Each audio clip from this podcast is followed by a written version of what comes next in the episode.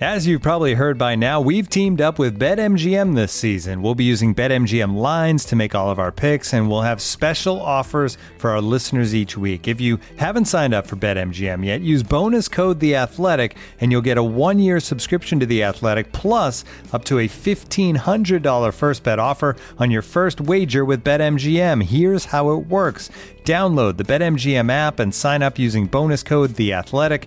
Make your first deposit of at least $10. Place your first bet on any game and claim your voucher for a one-year subscription to The Athletic. See BetMGM.com for terms. U.S. promotional offers not available in D.C., Mississippi, New York, Nevada, Ontario, or Puerto Rico. Gambling problem? Call 1-800-GAMBLER. Available in the U.S. Call 877-8-HOPE-NY or text HOPE-NY 467-369 in New York. Call 1-800-NEXT-STEP in Arizona. 1-800-327-5050 in Massachusetts. 1-800-BETS-OFF in Iowa. 1-800-270-7117 for confidential help in Michigan. 1-800-981-0023 in Puerto Rico. First bet offer for new customers only in partnership with Kansas Crossing Casino and Hotel.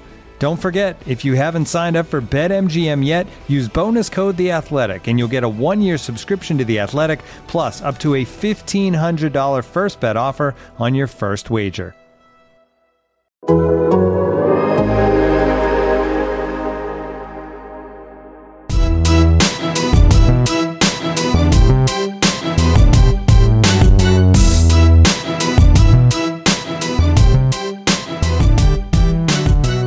Just to mix it up, this is Bill Huber with Matt Schneidman, head of the pack. Matt is afraid to say head of the pack in the airport at O'Hare in Chicago.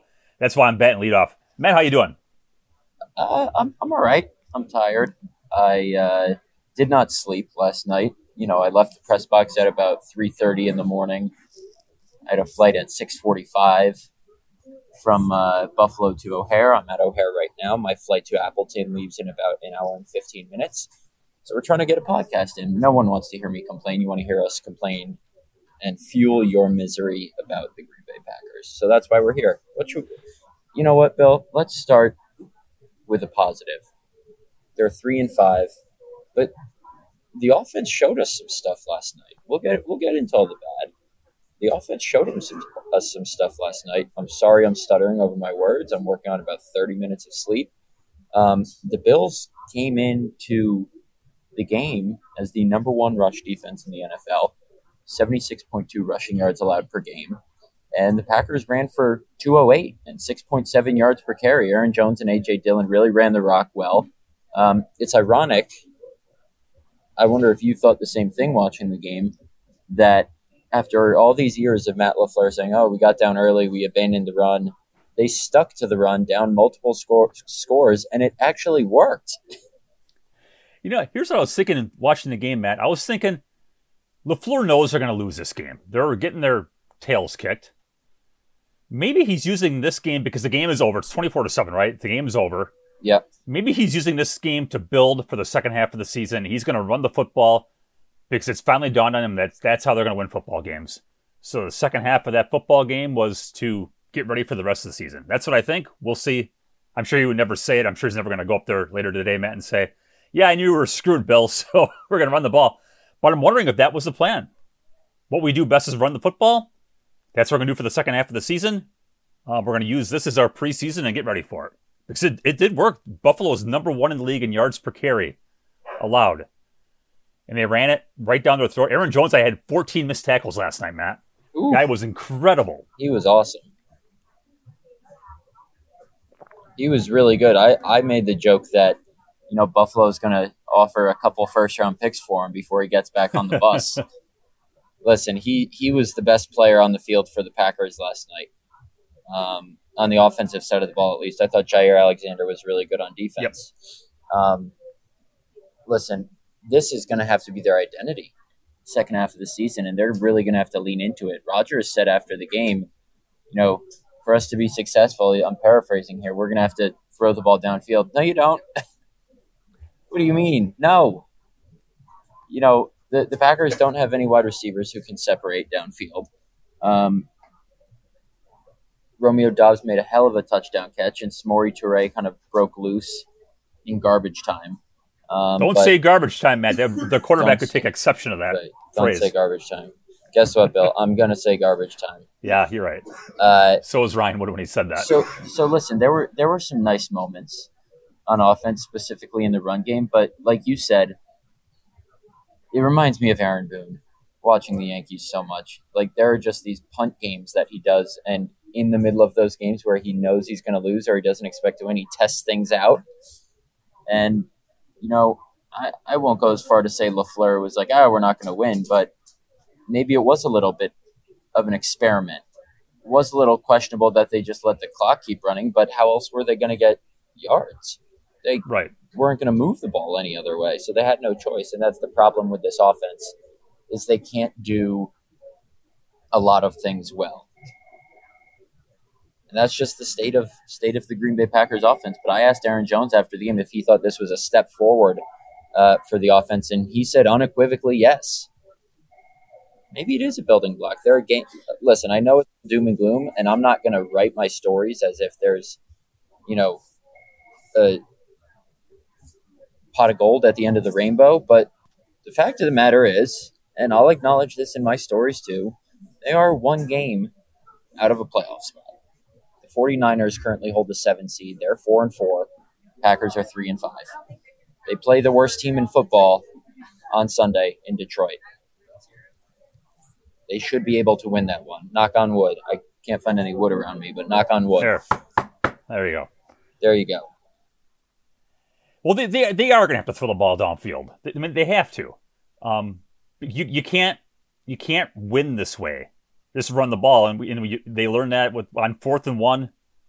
In the second half, they ran the ball right down the field. On fourth one, they got stopped, and the drive is over. So you do have to get some chunk plays to make it easier, but this is like football 101, right, man? You, you run the ball a bunch, you dial up play action, you chuck it down the field. So that's their form.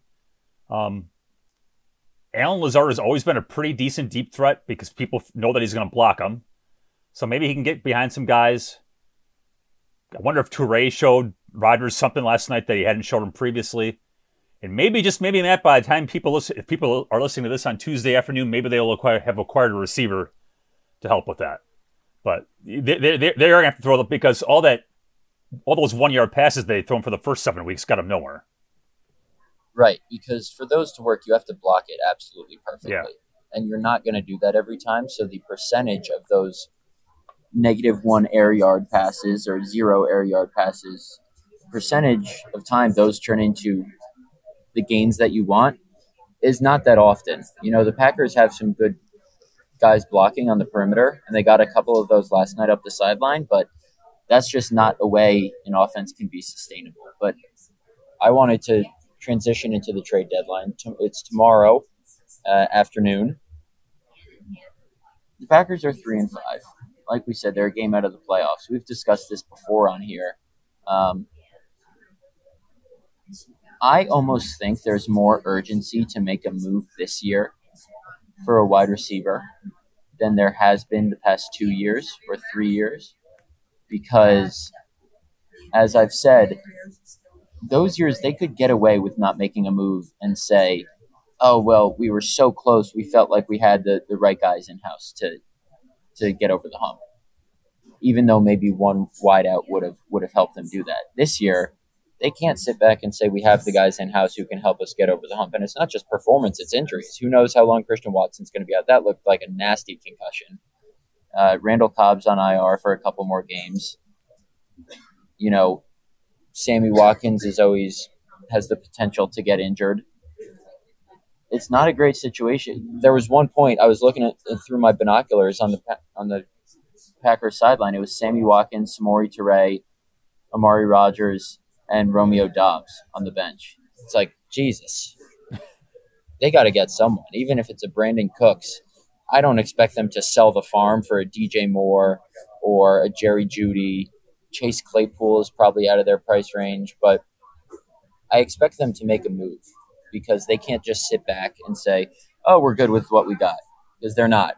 And if they sit back, it sends the message that they're waving the white flag. Sure, they could come out and say, "Oh, we were in the mix, we tried, leak some reports wherever," but we've talked about it, Bill.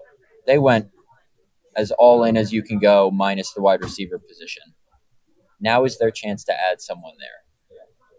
While the season is not entirely lost yet, I think they have to, or else it sends the message that they're somewhat waving the white flag. There's more urgency now to get someone than in years past. Would you agree? Yeah, hundred um, percent. And I, I know in, in, the in the fan questions there are people asking if they should trade Aaron Jones and, and rebuild. And look, I, I, get the sentiment there. This might be the last year with Aaron Rodgers. And look, I, I realize he's not had a great year, maybe not even had a good year. Um, but he's still better than Jordan Love. And it, you, you, to me, Matt, you could be three and five. I mean, they are three and five. You could be three and five coming off getting your butts kicked, but they actually played pretty well yesterday. But you just got to get in the playoffs. You, to me, you just can't say, you know what, the Rodgers era is over. He's going to win one Super Bowl. We're, we're going to move on. And that's what, to me, signals if you're not going to make a trade, you, you've admitted defeat and the Aaron Rodgers is going to be over with the one Super Bowl. I think you, you just got to go. You got to go for it even if it, even if the odds are stacked against you, actually emerging from the NFC. I just think you got to go for you've you've come this far on quote unquote all in. You, you might as well take another shot at it. Otherwise, all these other moves you've made are, are for naught. So yeah, you, you got to go for it. Brandin Cooks is a is a six thousand yard seasons the last seven years. He's a proven deep threat guy. Houston's selling obviously. That to me makes a lot of sense. Or even if it's like you mentioned Nelson Agholor, didn't you, in your story? Is a is a name you threw out there? Uh, I did not mention. or mention Kendrick him, Bourne. Yeah, I mean, those are. I mentioned Kendrick Bourne. Okay, so I mean, those aren't great receivers, but they are. They can stretch the field, right? I mean, Nelson Agholor is a heck of a good deep threat. I realize he's got some flaws. He's not a number one receiver. Um, but if you can stretch the field with a guy with the guys that defenses actually care about, I think that helps.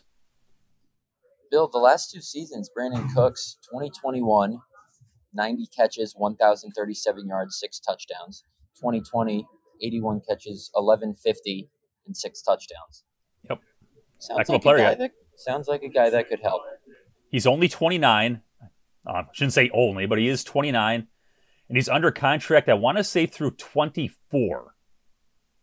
So, look, I don't think Green Bay is going to be in one year rental mode either. Here, I, no. I would think they'd want to get a player who who's going to help this year, but also can help next year or the year, In, you know. So it's it's like a it's a rookie contract guy who's got say he's under contract through 23 or whatever, or or veteran like Cooks who's through 24. I don't think they're in the mood for a AJ Green one year rental. They're they're in this, I would think, to get someone who can help them this year and next. Right. We we had a question from uh, Louis ninety five thousand. If you were a GM, would you trade for a receiver that was on their rookie deal? Ideally, but those guys would cost a lot more. Chase Claypool. Jerry Jeudy. If you're going to get a receiver still on his rookie deal, that's going to be a difference maker. He's going to be a guy that's going to cost a lot because he still is on his rookie deal.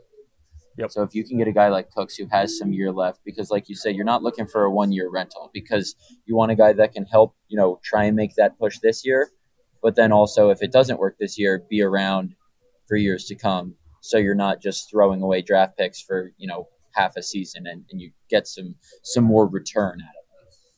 Yeah, I wrote a trade deadline story on Saturday, um, saying that I had heard that they're legitimately looking to get a receiver, and and people are like, but Rodgers isn't on the same page as these rookies. Is you're gonna have to break in this guy? I don't think it. I don't think it is that way though, Matt. I, I think a veteran receiver sees defenses through a veteran receiver's eyes and sees things that Romeo Doubs, who might be a great player in time, just doesn't see right now. I don't think it would take a whole lot of time to get that veteran guy up to speed with what Rodgers is seeing, and he can be a immediate immediate impact player. So I, I, I do think there's a different learning curve there than Joe Rookie. No, absolutely, because especially coming off the heels of what Rodgers said about all the mental mistakes. Yes, it would obviously take time for a new guy to learn this offense, but you'd think with certain things, um, a veteran would would know them more than a young guy. Maybe maybe a Romeo Doubs, a Christian Watson, even Amari Rodgers, Samori Toure would know it because they've been in the offense, played with Rodgers as opposed to a Brandin Cooks. But there's definitely some comfort level with veteran. And uh, Brandin Cooks can play outside. He can play in the slot. He's kind of got that frame. Randall Cobb's injury, Amari Rodgers, maybe not being in the quarterback's best, highest of graces he could certainly come in and make some big plays. And listen, if the offense can turn it around, that would solve a lot of things. And, and I'm going to use that to transition into the big concern, for me at least, on this team is not really the offense, Bill. It's the defense. I wrote last night, you know, it's not, you know, this groundbreaking surprise that the offense and special teams are struggling. I mean, for crying out loud, the special teams was number 32 in Rick Gosselin's rankings last year. Um, we knew the offense was going to hit some bumps without Davante Adams and moving moving pieces on the offensive line. The defense was supposed to be their strength. They have six first round picks, and that's not counting an All Pro and De'Vondre Campbell, Pro Bowl alternate in Rasul Douglas, a guy they've given two big money contracts to in Preston Smith, a solid underrated safety in Adrian Amos, and a couple other D linemen who can hold their own in Dean Lowry and Jarran Reed and TJ Slaton they, they haven't been good. You know, they don't rank in the depths of the league in some categories, except for takeaways. But my point is they're vastly underachieving. Joe Barry should have a top five unit. This is just one complaint I have. They are paying a cornerback more money per year than any cornerback in the history of the game of football to cover number two wide receivers while number one wide receivers go off. It happened against Justin Jefferson. It happened against Stefon Diggs last night when Jaire was on Gabe Davis for 14 of the 23 routes he ran and shut him down, while Stefon Diggs made Rasul Douglas and Darnell Savage look silly. I'm not calling for Joe Barry's job quite yet, but those are the kind of repeated mistakes that get you fired. Yeah, I remember one of the training camp episodes, I said that if Joe Barry doesn't have a top five scoring defense, he should be fired. Now, that was a little bit tongue in cheek, but I kind of mean si- it. They're number 16 right now. They're number 16. They, they don't do anything well. It's unbelievable. well, they pressure the passer well. Yeah, they I, push I it. Fine. So they, they do do that. Here's something. So they're second in the NFL behind the Cowboys in pressure percentage. I believe they pressure uh, the opposing quarterback on just under 41% of dropbacks. But they're tied for 17th in the league in sacks. So they're getting there, but on guys like Josh Allen and these mobile quarterbacks, Taylor Heinicke, Justin Fields, Daniel Jones, Zach Wilson, these quarterbacks are still making plays even though they're getting pressured. Packers aren't finishing the play. They can't contain an edge to save their life. Yeah, and it bites. The run defense is just so bad most of the time that you you sure you sure like to be pressuring the quarterback on third and eight rather than third and three, right? For sure. You, you, you get your odds are a lot better. So you, they it's a I don't know. I, they they bet they bet that De'Vondre Campbell was not a one year wonder when they resigned him, and they bet that Rasul Douglas is not a one year wonder when they resigned him.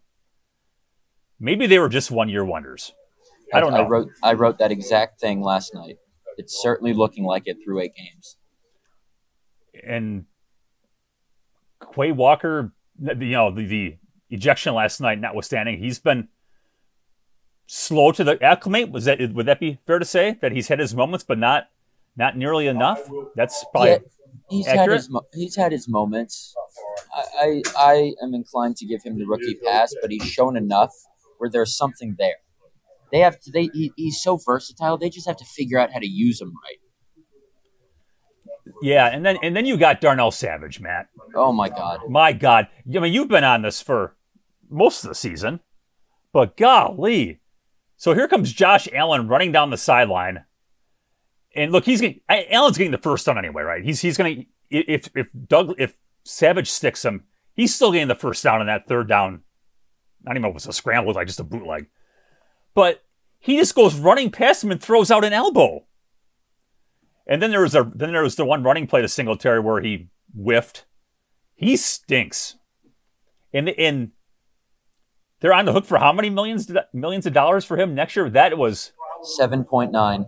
Yeah, so I guess they're lucky that's only seven point nine. That safety's not an expensive position, but I have no idea what Goody was thinking on that one because I thought Savage had a good rookie year and he'd kind of plateaued or maybe trending slightly downward, and then they give him all that money. He can't tackle. That's like job number one for a safety. You, you better tackle somebody. Because if you don't tackle somebody, you get Devin Singletary turning a gain of eight into a gain of 32 or whatever it was. He is terrible. There was one, you know, it was a tough angle where I was sitting in the press box, but I think Cook had one where he turned like a gain of two into a gain of 17. And there was the one on Allen where Savage thought, you know, sticking out his forearm would knock down a six foot five quarterback who's twice his size. Listen, you can't have a last name Savage and and be that afraid to tackle someone. It, it it just can't work. You're supposed to be a thumper, a playmaker. You're a first round draft pick. He he showed flashes before, certainly not this season, but man, that he has not lived up to. I don't even want to say the hype, but the what the Packers need from him. He hasn't met it, come anywhere close. He struggles in coverage. Him and Eric Stokes look lost out there. Neither of them want to tackle anybody. It's ridiculous. How can this Packers defense strike fear in anyone when their supposed hard hitting safety just whiffs on tackles week after week after week? It happens every week. Yeah, It's happened every week of his career. I mean, you look, you go back and look at his missed tackle data. He is always right at the bottom or the top, depending on depending on your vantage point of the missed tackle percentage. He's always he's always right at that right in that bad spot.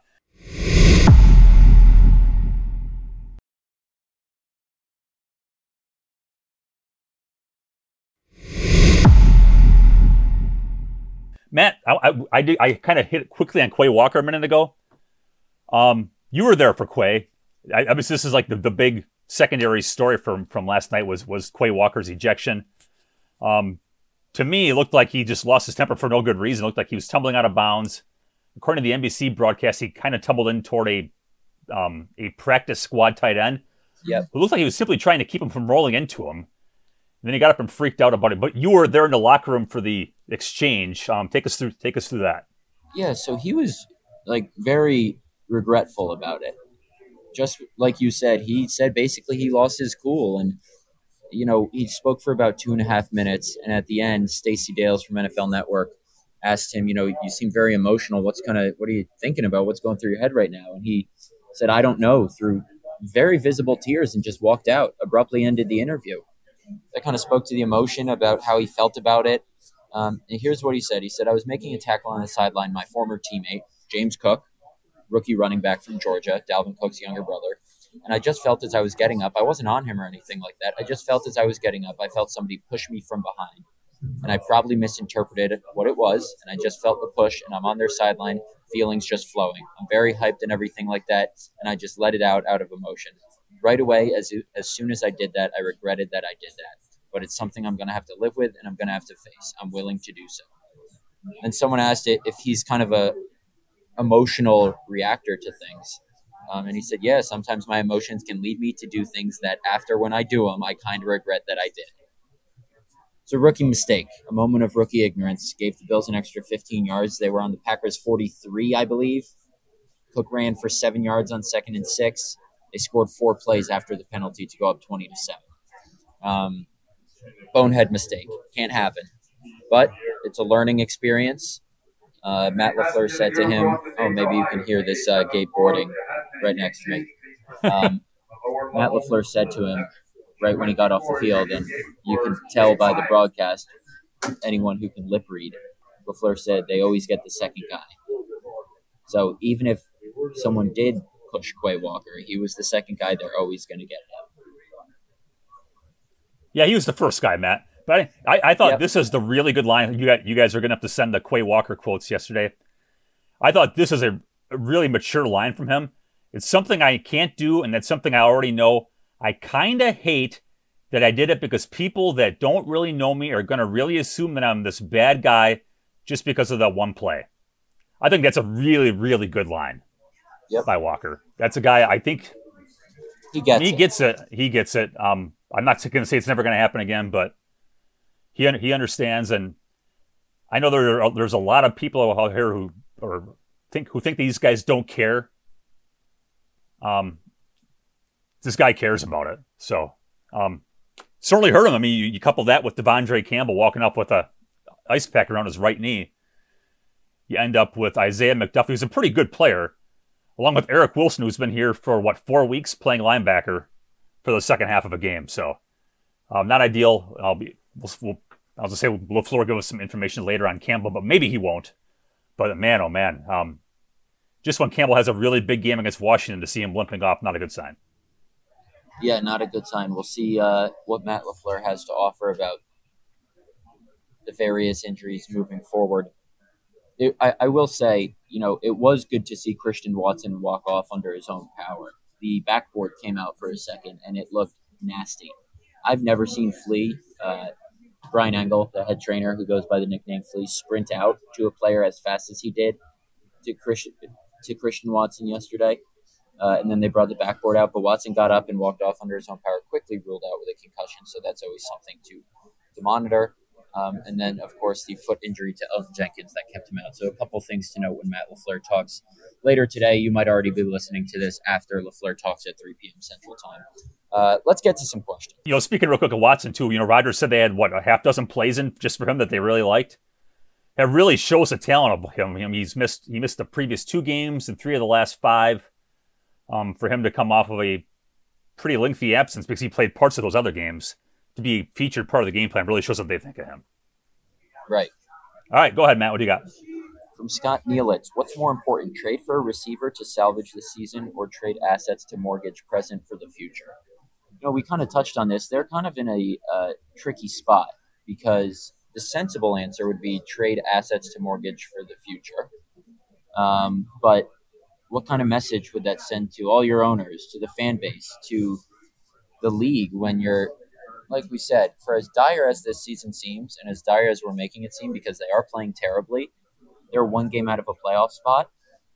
So, yes, the likelihood is they're not going to win anything of substance this year. Not the division, not the NFC title, not the Super Bowl. But you had the line to Rodgers a couple weeks ago. All that matters is you have a chance. You get in and have a chance to make a run. Listen, it's unlikely, but until that chance is zero, you have to go for it. Given all the resources you've put into this team, you have to go for it. So, what's more important is trading for a receiver to salvage the season. What's more sensible? Trading for the future. But the Packers have put themselves in a position where they can't afford to do what's most sensible, if that makes sense. It does. It, they're not going to do it. I wonder what you'd get for Aaron Jones, though. Uh, I think you would get a McCaffrey esque package. Probably because he's healthier than McCaffrey. You you could get probably, I would think, first and a third, or four mid round picks. And by mid, I mean starting in second. So what they get for McCaffrey? They got four picks. Yeah, was it was it was it two, three, four, five? Something like that. Something I, like that. I, am saying if a team calls, they're not going to do it. No, they're not. But but let's just say all things neutral. If a team called and offered a first and a second, or well, not a third, not a first and a third. The Packers should not be allowed to pick in the third. No, that's a good point. Um, if they offered a first and a second for Aaron Jones, a team really desperate, the Eagles, the Bills, you do it in a heartbeat. No one would offer that, I don't think, but um, it would certainly be enticing. Next it would question. Be. Um, Go ahead. Yeah, it, it's because I he his base salary or it's his cap number goes up to this astronomical level next year. Where it's like when he signed that contract, all of us kind of assumed that this would be his last year in Green Bay, and he, so I mean, if you feel like you're going to get rid of them, it, it is an interesting conversation. Though they're not going to get rid of them because they need to go win, but it is interesting. All right, here's one here from here's one. Um, I can't read his name. It's in a it's it's A N five F E R. How many signs should a petition get so that Gutekunst is fired? I know it's not realistic, but what's your guess? And the only reason why I asked that, Matt, is he's under a new contract. He's not going anywhere. No, he's not. But I know there's a, there's a few Goody questions in here. I figured I would just throw that out there as a way to say that he and Lafleur are under contract extensions. That's guaranteed money. He's not going anywhere. No, he's not. But that doesn't mean we can't question the job he's done. Um, straight. Listen, he's put together the past couple years one of the most talented rosters in the NFL. But there are some flaws in it.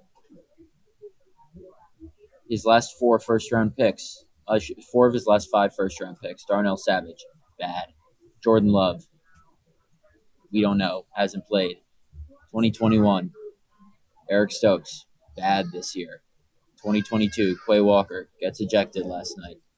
Hasn't really done much of substance this year. His third round picks are absolutely dreadful. Sean Rhyan, too early to tell. He hasn't played. 2021, Amari Rodgers, you all know the story there. 2020, Josiah Deguara, non factor. 2019, Jace Sternberger.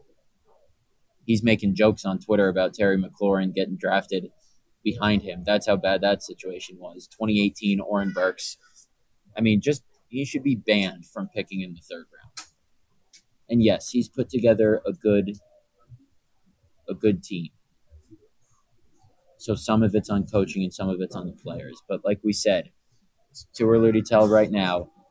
Those contracts that he gave to De'Vondre Campbell and Rasul Douglas are looking a little iffy. And Russ Ball should be grouped in with that as well. But um, listen, there are things out of their control. You give a contract that you probably should have given to the back-to-back MVP. You give a contract that you probably should have given to the best left tackle in football. Things happen after that that are out of your control, and I don't think that should reflect poorly on a general manager's job. I think he's still a good general manager, but there are some some cracks in the woodwork that are starting to get exposed. I still think it's more on coaching and players, but Gutey is far from blame.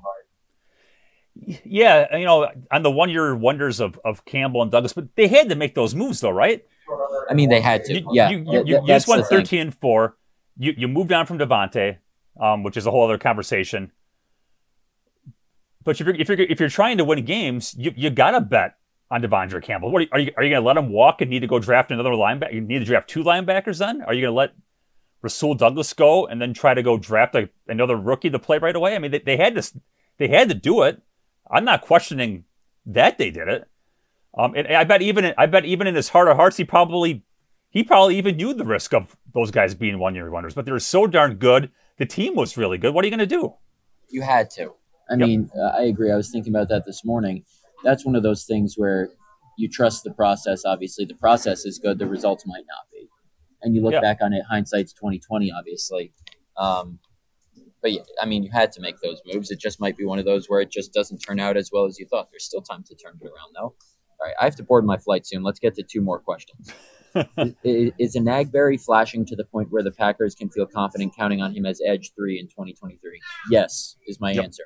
There was one play that told me that yesterday where Josh Allen, who's faster than every Packers defender on the field on, in the front seven, Enagbare pursued him scrambling from the opposite of the line of scrimmage and actually kept up with him pretty well. I haven't seen a, I said this to Rob in the press box. I haven't seen a Packers edge, aside from a couple times Rashan Gary, who still doesn't set a great edge. I haven't seen an edge rusher for the Packers pursue the run like that in God knows how long. He's got some motor to him. He can be a guy. Yep, absolutely right. Uh, he had sacks in back-to-back games heading into this one. Speaking of Rashan Gary, there was one time where um, Allen beat around the corner. He just flat out quit on the play. It's like, bang, that was a uh, that was unexpected from Rashan Gary to just to not pursue. Um, from T A D H G, a whole bunch of other letters after that. Here's a positive one. I feel like we genuinely are a good team that is not far away, especially in a lackluster NFC this year. Do you agree with that, Matt? Uh, do I think they're a good team? No. That is not far away. Well, they're they're not far away, literally, because they're a game out of the playoff race. But good teams don't disappear for halves at a time. Good teams don't have coaches who have mind-boggling game plans. Good teams have a balanced offensive attack and seem to know their identity, not after their best running game of the season, their most impressive one, the quarterback says, to be successful, we need to throw the ball downfield. I, I don't I just don't think they're a good team. But guess what? there are a lot of teams that are not good teams that are going to be competing with them for the playoffs. So they might catch a break this year. Listen, the Rams have a losing record. The Buccaneers have a losing record. The 49ers are 500. The Packers have a losing record. There, there's a lot of trash football. The Eagles, the Cowboys, the Giants came back down to earth yesterday. I mean, the Seahawks are good, but the Eagles and Cowboys are really cream the cream of the crop in the NFC. Besides, after that, it's all up for grabs. And the Vikings, I, sh- I should include the Vikings, six and one. But even then, you know, I was watching uh, Sports Center on on the plane this morning, and they had a note that the only team with a winning record that the Vikings have beaten this year is the Dolphins, and in that game, the Dolphins started their number three quarterback, Skylar Thompson. Mm-hmm. So we don't even know if the Vikings are good. It's wide open. If the Aaron Rodgers said it yesterday, all they need is one win to shift Yep. the tenor of the season. If they can, can beat Detroit convincingly, get some confidence back. You know, we've been talking about it around the building. There's no way Mike McCarthy mm. comes into Green Bay and beats his old team, right? or I mean, if they win that, they get back to five and five. Tennessee, Philly, it's going to be tough. This next stretch is going to be tough, but it's got to start with the win against Detroit. If they lose against Detroit, season's over. If they win Detroit, they keep it on the tracks for a little while longer. Yeah, that's why I asked that question because that Rodgers line just needs one win to get the momentum going. Maybe, maybe just grasping at straws, Matt. Maybe that's all it is. Um, it's funny you look going through the questions today. There's so much positivity on this Twitter thread, Matt. And to me, that's that's where these Packers are. You come off a game where you know they're going to lose, and they didn't get embarrassed, and people are kind of, eh, it's okay. There's a lot more positivity today than there has been. Well, maybe that's because maybe all these Packer fans bet Packers plus ten and a half, and they only lost by ten. so maybe they made some money. There I you would go. like to get. Yeah, I mean, they did a great job covering the spread. Good teams win, great teams cover. I don't gamble on the NFL anymore because I am not allowed to per my company rules as of this season. But man, that was an exhilarating cover for anyone who had Packers plus ten and a half. And a half. And listen, nobody expected Packers to win that game. They could have cut it to a possession if Mason Crosby made that field goal. It looked like Jack Coco had a low snap. Oh, it's um, awful. Terrible snap. Yeah, Not he- even close. He's he's kind of regressed. Um, that's a story for we can discuss that later because I need to go catch my flight. But um, look, they were an onside kick away from making things real interesting against arguably the best team in the NFL last night. So if Packers fans want to take us uh, take solace in that, that's fine. It's the games before that that'll bite you. The Jets and Giants both lost yesterday. They're they might come back down to earth. The Commanders won again, but they're still the Commanders. I mean, those are the games that are going to bite you down the road. So we'll see if they can turn it around. They've got games against the Bears, two against the Lions, the Dolphins. You know, can they upset the Rams? They're not having a good year. Pulling off against the Titans at Lambeau.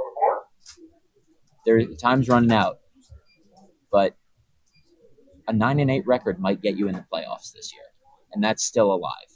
As bleak as it seems, and rightfully so for any fans who want to view it like that, it's still alive. All right, Matt, hop on an airplane. All right. Talk to you later. I'll see you. Uh, see you at LaFleur later, and maybe by that point they will uh, have traded for a wide receiver. Maybe we'll have an emergency podcast to talk about the, the wide receiver they traded for. Sounds good. We, we need good things to write about. All right. Yeah, Thanks, we do. everybody.